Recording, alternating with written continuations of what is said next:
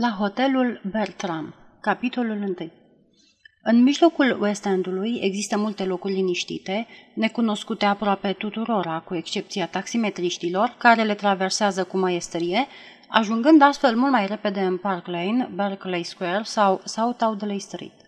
Dacă o apuci pe o stradă modestă după ce ieși din parc și o colești o dată sau de două ori la stânga și la dreapta, ajungi într-o alee liniștită cu hotelul Bertram pe partea dreaptă. Hotelul Bertram e de multă vreme în acest loc. În timpul războiului au fost demolate casele din dreapta și, puțin mai jos, casele din stânga lui, dar hotelul a rămas nevătămat. Desigur, așa cum ar spune agenții de imobile, el n-a putut scăpa neatins și nescrijelit, dar cu o sumă frumușică a fost restaurat așa cum era la început. În 1955 arăta exact ca în 1939, demn, lipsit de ostentație, discret și scump. Așa a fost hotelul Bertram, patronat de mulți ani de eșaloane mai înalte ale clerului, de văduve din aristocrație venind de la țară, de fete tinere ce plecau în vacanță din internatele scumpe în care își încheiau educația. Sunt atât de puține locuri la Londra unde o fată poate locui singură, dar la Bertram acest lucru este cu putință. Noi înșine am locuit acolo ani de zile. Mai fuseseră desigur și multe alte hoteluri în stilul lui Bertram. Unele mai existau, dar aproape toate suferiseră schimbări cu vremea. Au fost nevoite să se modernizeze și să servească o clientelă nouă. Și Bertram a trebuit să se schimbe, dar o făcuse cu atâta înțelepciune încât nici nu se observa la o primă privire superficială. Pe scările de afară, ducând spre ușile mari, turnante, stătea un bărbat ce părea a fi la prima vedere cel puțin un fel mareșal. Pieptul său viril era împodobit cu fireturi de aur și cu panglici de decorații. Avea o comportare perfectă. Primea cu grijă binevoitoare vizitatorii când îi vedea coborând greoi și reumatici din taxiuri sau din automobile particulare, îi conducea pe scări și îi pilota prin ușa turnantă a hotelului. În interior, dacă intrai pentru prima oară la Bertram, simțeai cu un sentiment de alarmă că ai intrat într-o lume de mult dispărută. Părea că timpul se întorsese cu mult în urmă. Te pomeneai deodată în Anglia din vremea regelui Edward. Hotelul avea, bineînțeles, încălzire centrală invizibilă. În holul central se aflau, ca pe vremuri, două șemineuri splendide în care ardeau cărbuni. Lângă ele, căldări de aramă pline cu cărbuni străluceau ca atunci când le lustruiau subretele hotelului, în timpul domniei lui Edward, și ele erau umplute exact cu cantitatea corespunzătoare de cărbune. Catifele roșii bogate, canapele moi de pluș creau o atmosferă de confort. Fotoliile nu erau de pe vremea noastră. Ele erau la o înălțime potrivită de parchet, astfel încât bătrânele doamne reumatice nu trebuiau să facă eforturi nedemne de ele ca să se poată ridica în picioare. Fundul scaunelor nu ajungea între genunchi și coapsă, ca la lăudatele fotolii moderne, pentru a incomoda pe cei suferinți de artrită sau de sciatică. Și nu erau toate de același model. Unele erau cu spetează dreaptă, altele cu ea înclinată, având lățimi diferite, potrivite atât pentru persoanele zvelte cât și pentru cei obezi. Orice proporție ar fi avut, clienții găseau la hotelul Bertram un scaun confortabil. Din moment ce era ora ceaiului, holul era plin. Asta nu însemna că holul ar fi fost singurul loc unde se putea lua ceaiul. Exista un salon acoperit cu cretonă, un fumoar rezervat printr-o favoare specială numai pentru domni, unde scaunele încăpătoare erau din piele fină.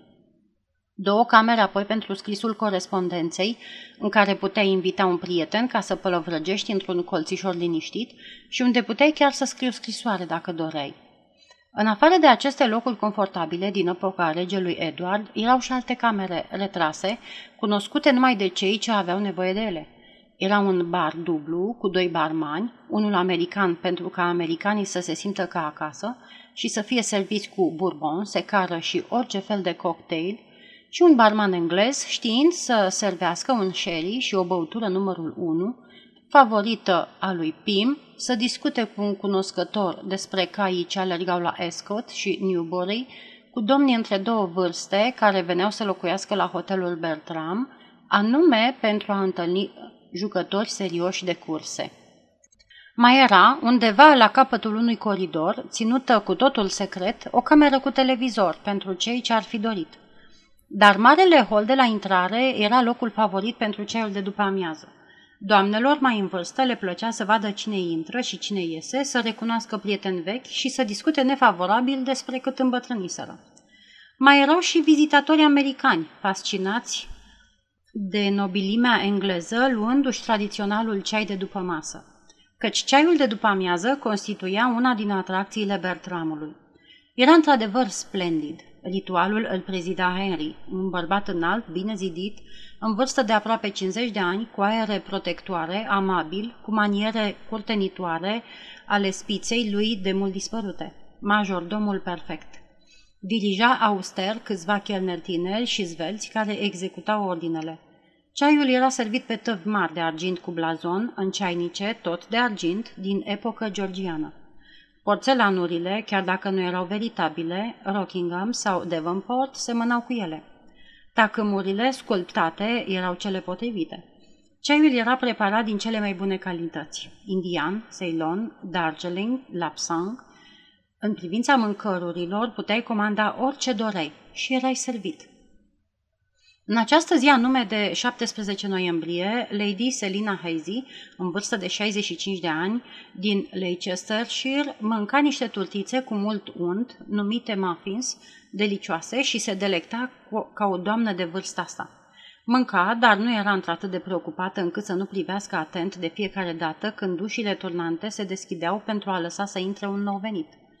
Așa se făcu că bătrâna doamnă zâmbi și dădu din cap ca să-l salute pe colonelul Lascomb, un domn cu prestanță de militar, cu ținută dreaptă și cu binoclu de curse atârnat după gât. Ca adevărată autocrată ce era, îi făcu un semn imperios cu mâna și, după un minut sau două, Lascomb se apropie de ea. Hello, Selina, ce te aduce în capitală?" Dentistul," spuse Lady Selina, cam mormăit din cauza turtiței pe care o mânca și m-am gândit că dacă tot am venit la Londra, n-ar fi rău să mă duc să consult doctorul acela din Harley Street în privința artritei mele. Știi despre cine vorbesc. Cu toate că Harley Street era locuit de câteva sute de medici la modă, pentru fiecare boală în parte și pentru toate bolile la oaltă, Loscom știa despre cine era vorba. Te ajută?" întrebă el. Cred că da," spuse Lady Selina cu ciudă. E un tip extraordinar. M-a apucat de gât când nici nu mă așteptam și mi l-a sucit ca la un pui. Bătrâna doamnă își mișcă gâtul cu prudență. Te-a durut? Probabil, dacă l-a sucit atât de tare, dar zău că nici n-am avut timp să-mi dau seama. Continuă să își miște gâtul cu prudență. Acum mă simt parcă mai bine. Pot chiar să privesc peste umărul drept pentru prima oră după ani de zile.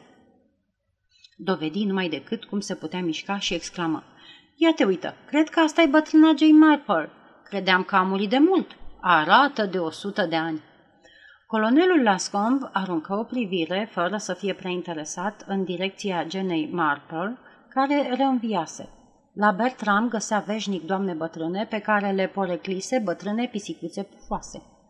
Lady Selina își continuă observațiile. E singurul loc din Londra unde mai poți obține muffins adevărate.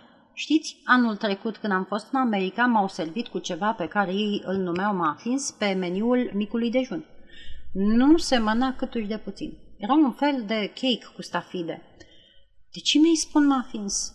Puse ultima bucățică de unt în gură și privi alene în jur. Harry se înființă îndată. Nu era grăbit, nici repezit. Apăruse lângă ea pe neașteptate. Pot să vă mai aduc ceva, doamnă? Poate vreun fel de cake? Cake? Lady Selina se gândi. Ezita. Un cake cu chimion, foarte bun, vi-l recomand, doamnă. Cake cu chimion? N-am mâncat de ani de zile cake-ul ăsta. E un chimion adevărat? Da, desigur, doamnă. Bucătarul are rețeta de ani de zile. O să vă placă. Sunt sigur. Harry aruncă o privire unui tânăr din suita sa și flăcăul plecă să aducă cake-ul. Presupun că ai fost la Newbury, Derek. Da, al naibii de frig. N-am mai așteptat ultimele două alergări. O zi dezastruoasă. Ea pe aceea lui Henry n-a fost deloc în formă. Nici nu mi-am închipuit că va fi. Și cu Swan Hilda, cei? A terminat a patra. Lascomb se ridică. Trebuie să văd ce camera am. Traversă biroul spre camera de recepție. În trecere se uita la mese și la cei ce le ocupau. Uimitor de mulți oameni vedeau să ia ceaiul aici. Exact ca în zilele de demult. De când cu războiul se cam demodase acest ceai ca oră de masă. Dar, evident, nu la Bertram. Cine erau toți acești oameni?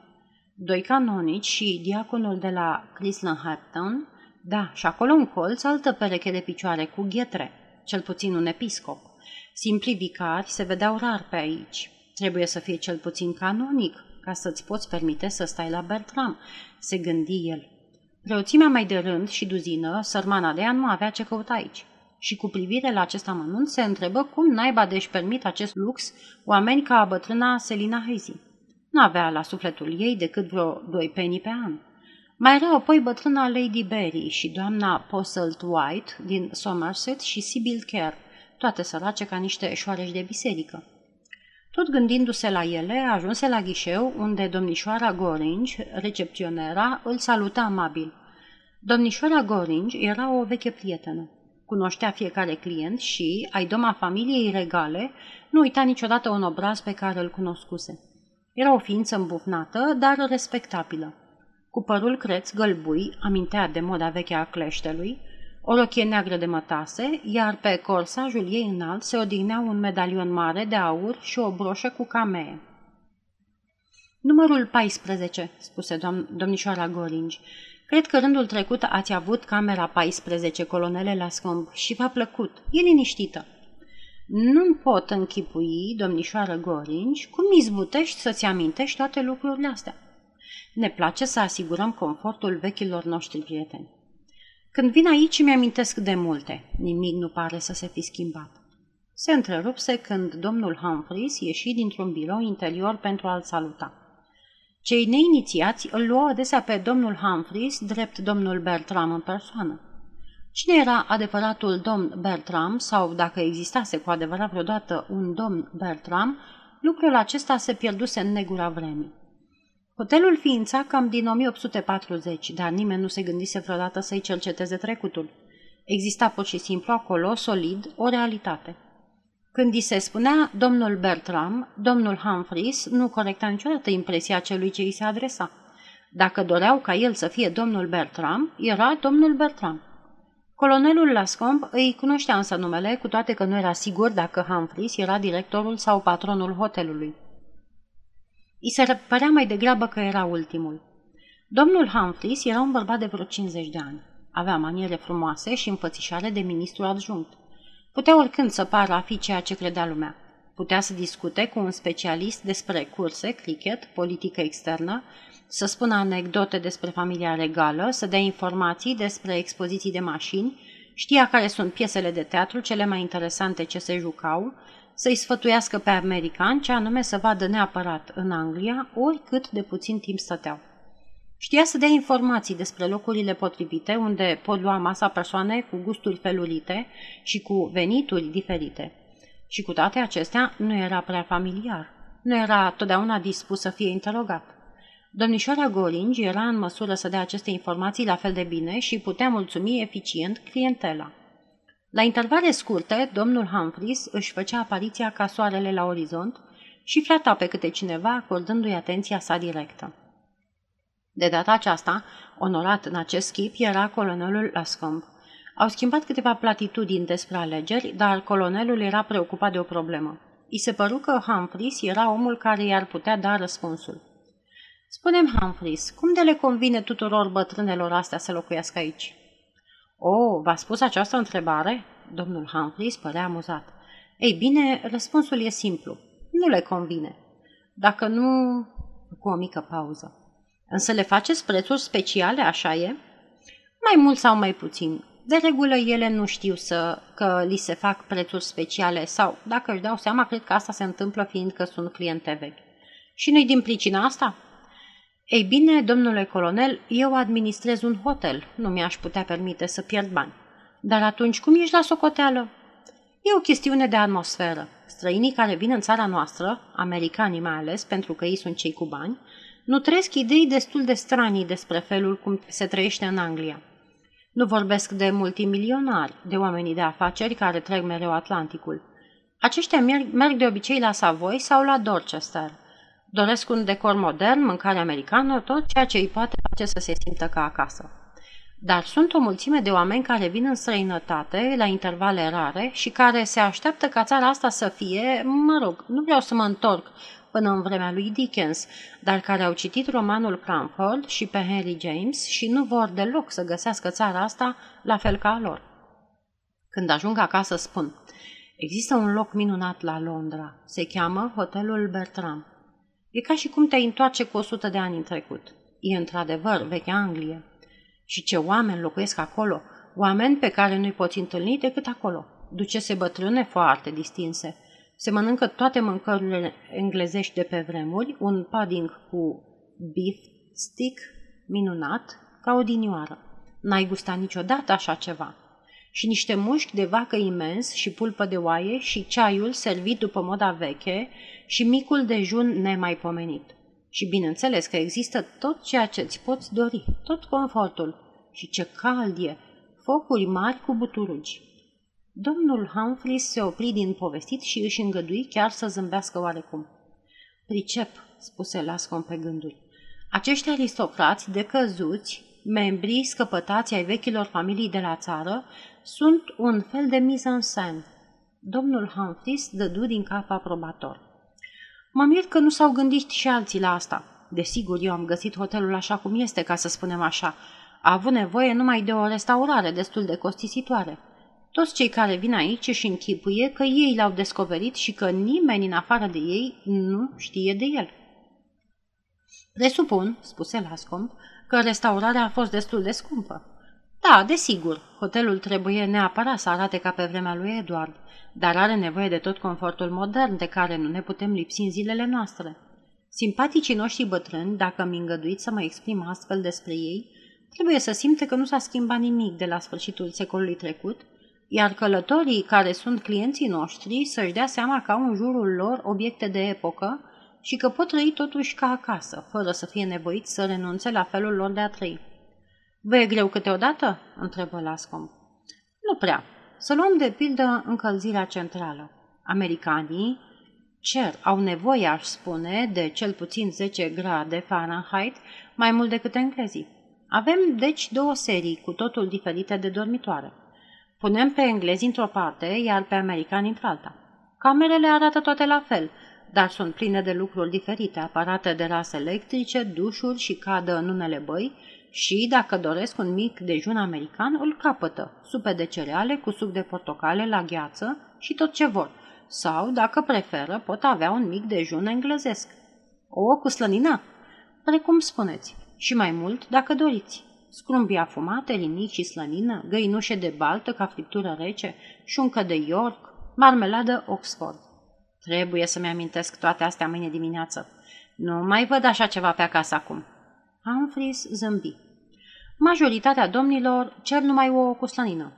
Cum să vă spun, s-au dezobișnuit să se mai gândească la lucrurile bune de altă dată. Da, da, îmi amintesc când eram copil.